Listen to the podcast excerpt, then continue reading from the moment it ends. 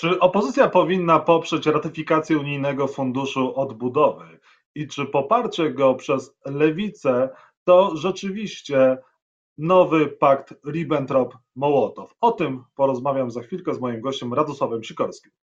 Radosław Sikorski jest Państwa i moim gościem. Dzień dobry, Panie Ministrze. Czołem. Nie przeszarżował Pan z nazwaniem tego porozumienia i rozmów lewicy z PiSem nowym paktem Ribbentrop-Mołotow? No, pamiętajmy, co wtedy w sierpniu 1939 roku miało miejsce. Józef Stalin udawał, że negocjuje z Zachodem e, taki pakt gwarantujący pokój i, i że z Zachodem spróbuje wziąć, wziąć Hitlera w dwa ognie i w ten sposób e, zapobiec II wojnie światowej. Tymczasem w tajemnicy po cichu zawarł tajny, brudny, szybki e, deal z e, Hitlerem właśnie, e, którego nikt się nie spodziewał.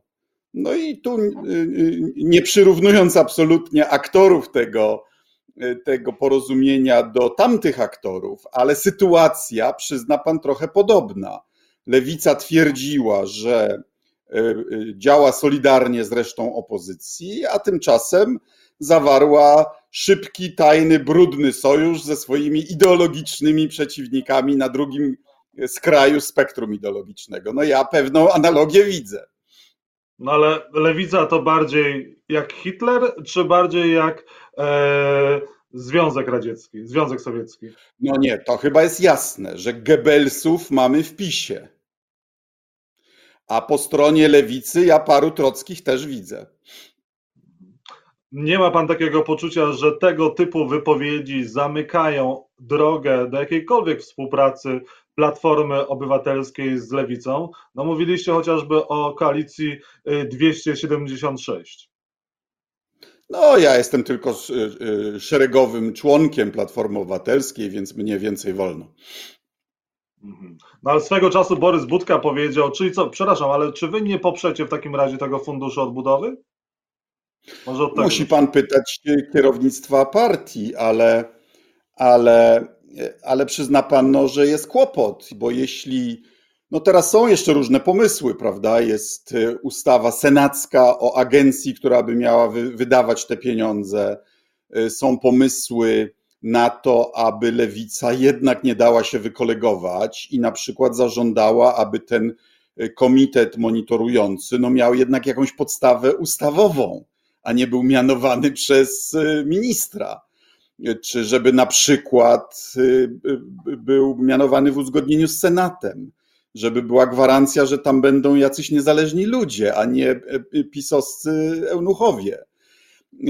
Czy są pomysły, żeby do ustawy ratyfikującej wprowadzić zapisy o, o praworządności, o E, proporcjach wydatków w tym funduszu, czy o tej agencji, e, ustawie agencji e, w Senacie. No ale a je, wydaje mi się, że byłoby w interesie lewicy przynajmniej zrobić PiSowi sprawdzam w postaci właśnie takich warunków wpisanych do jakiejś ustawy, no bo inaczej, jeśli PiS nie dotrzyma słowa, to wyjdą na kompletnych frajerów. No ale Lewica zakłada, że to, co wynegocjowała z Prawem i Sprawiedliwością, znajdzie się w piśmie e, do Komisji Europejskiej. No a wiemy, że e, dla PiSu uzgodnienia z Komisją Europejską i w ogóle z instytucjami e, europejskimi są jak Pismo Święte, tak? Znaczy bądźmy poważni. No wyślą coś i co z tego? Mhm. Panie, panie ministrze, ale Platforma powinna poprzeć według Pana ratyfikację Unijnego Funduszu Odbudowy, czy nie? E, panie redaktorze, pan wie tak samo jak ja, że nie jest kwestią e, Fundusz Odbudowy, bo wszyscy go chcemy. Kwestią jest tego, jak on będzie wydawany. Czy tak jak e, Fundusz Inicjatyw Lokalnych, to proszę sobie zobaczyć, do kogo trafiły pieniądze do, y, do wielu gmin i miast niepisowskich nie trafiło nic. I czy chcemy znowu takiej sytuacji, że to zagospodarują obajtki y, firmy y, Skarbu Państwa przejęte przez pisowców i pisowskie gminy? czy też będzie on wydawany na całą Polskę sprawiedliwie, z uwzględnieniem różnorodności, no po prostu po zachodniemu, w cywilizowany sposób. I, i lewica swoją decyzją y, zaufała PiSowi, że tak będzie bez gwarancji. No i wydaje mi się to nierozsądne. No ale sam Borys Budka jeszcze niedawno w wywiadzie dla Rzeczpospolitej na pytanie, czy to już przesądzone, że Koalicja Obywatelska zagłosuje za ratyfikacją Funduszu Odbudowy, kiedy pojawi się w Sejmie, szef Platformy odpowiedział, że zawsze będziemy wspierać racjonalną, dobrą politykę zagraniczną rządu i dzisiaj, gdy słyszę głosy niektórych komentatorów, którzy mówią, że to jest szansa, by zagrać na nosie PiSowi i doprowadzić do upadku rządu dzięki głosowaniu przeciwko temu funduszowi, to burzy się we mnie krew są granice politycznego wyrachowania. I pytanie, czy Platforma tych granic no, politycznego no, wyrachowania nie przesadza? Do Zbigniewa Ziobry, który y, mówiąc, że y, Fundusz Odbudowy jest zagrożeniem suwerenności i niepodległości Polski, nazywa swoich kolegów rządowych, premiera Kaczyńskiego, de facto zdrajcami. No to Ziobro przecież gra tym politycznie. A my jesteśmy gotowi, tak rozumiem, poprzeć oczywiście fundusz odbudowy, tyle że nie bezwarunkowo, tak jak lewica. Czy jakieś negocjacje Mówię... są. Czy jakieś negocjacje mogą się jeszcze odbyć między Platformą a Prawem i Sprawiedliwością, czy nie ma żadnych rozmów? No, przewodniczący Budka wczoraj nawet wzywał z Rzeszowa, gdzie działamy wspólnie i gdzie jest dzięki temu szansa na sukces, no żeby się zreflektować i powrócić do wspólnego frontu opozycji. Przewodniczący klubu tak samo potwierdził wczoraj. My też mieliśmy propozycję od PiSu, żeby z PiSem się dogadać e, bez reszty opozycji. No myśmy tych, tych propozycji nie przyjęli, bo uważamy, że tylko razem możemy e, na PiSie coś realnego wymusić. No i okazało się, że nie ma żadnych razem, mimo że chcieliście tworzyć koalicję 276 z lewicą. Czy tego typu plany tej, tej koalicji, one są już przekreślone? Żadnej współpracy w przyszłości z lewicą nie będzie? Nie no, w polityce nigdy się nie mówi nigdy, ale przyzna pan, że tymi e, poufnymi e, e, rozmowami lewica nie przyczyniła się do budowy zaufania na, wśród opozycji bo niestety Kaczyński robi Budapeszt, wam dziennikarzom robi Budapeszt, tym razem w mediach o, o tym, e, regionalnych, ale, ale e, pamiętajmy też, co się stało na opozycji w Budapeszcie.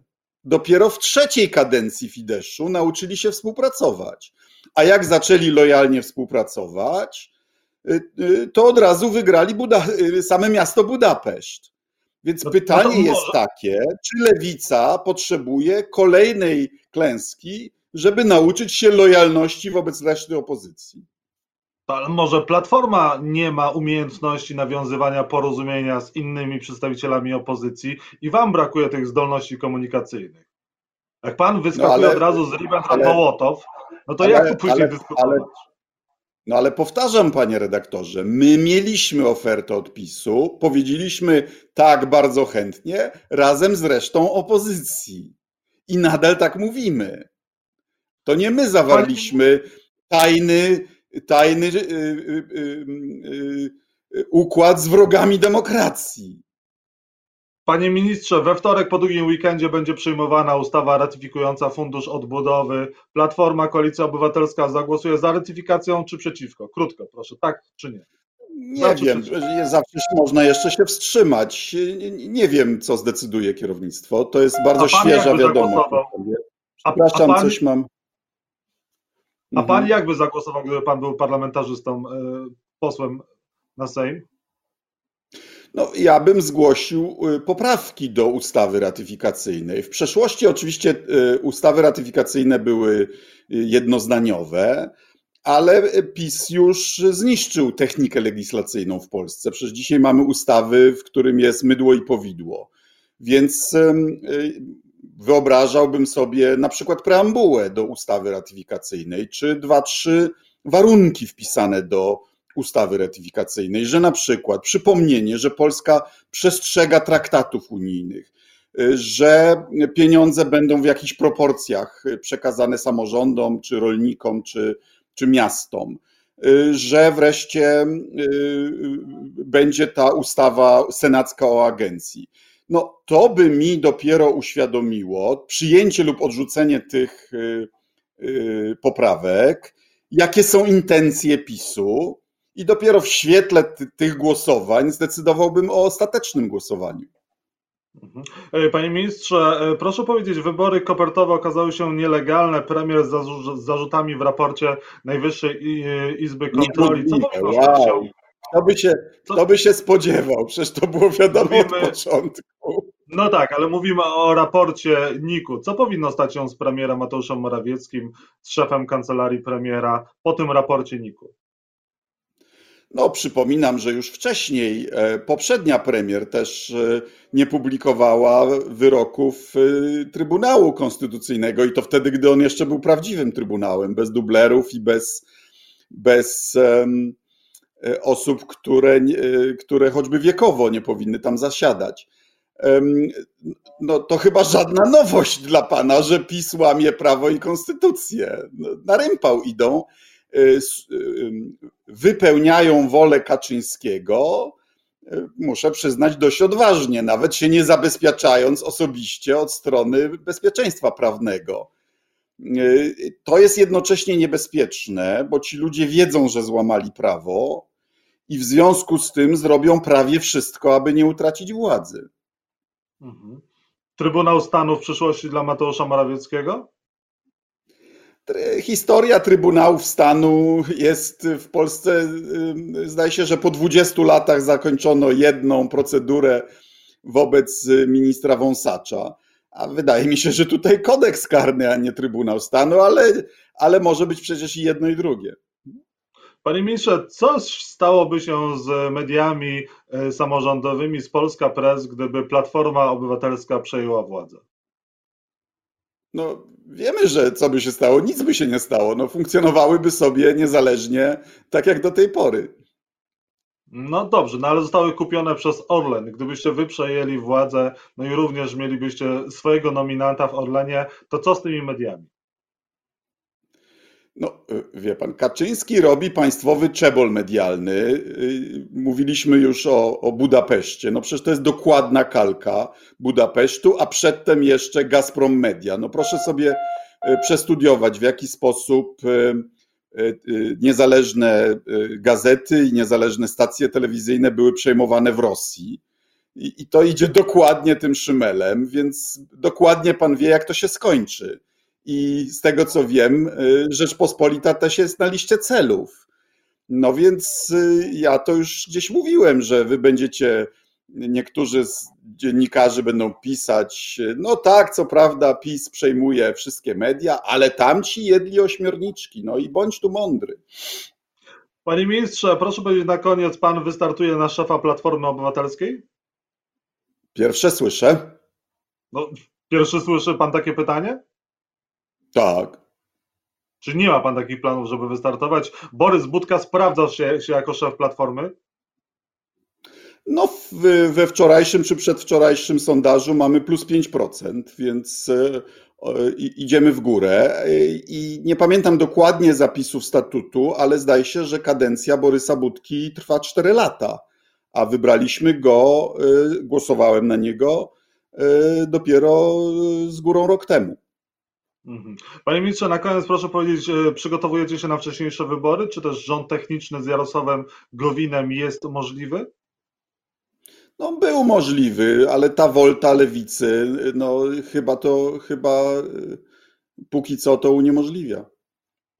Czyli wcześniejszych wyborów raczej nie będzie. Jarosław Gowin zostaje po stronie rządowej i raczej nie uda się go przyciągnąć na stronę opozycyjną. No, ja byłem pierwszy, który napisał artykuł pod tytułem Premier Gowin. E, wydaje mi się, że marszałkiem Sejmu też byłby niezłym. Przestrzegałby regulaminu, nie, nie robiłby takiego, takiej parodii parlamentaryzmu, jaką e, mamy. Więc ja uważam, że to jest cena warta zapłacenia za odsunięcie PiSu od władzy.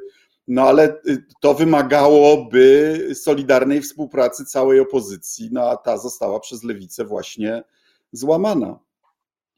Radosław Sikorski był Państwa moim gościem. Bardzo dziękuję za rozmowę. Dziękuję bardzo.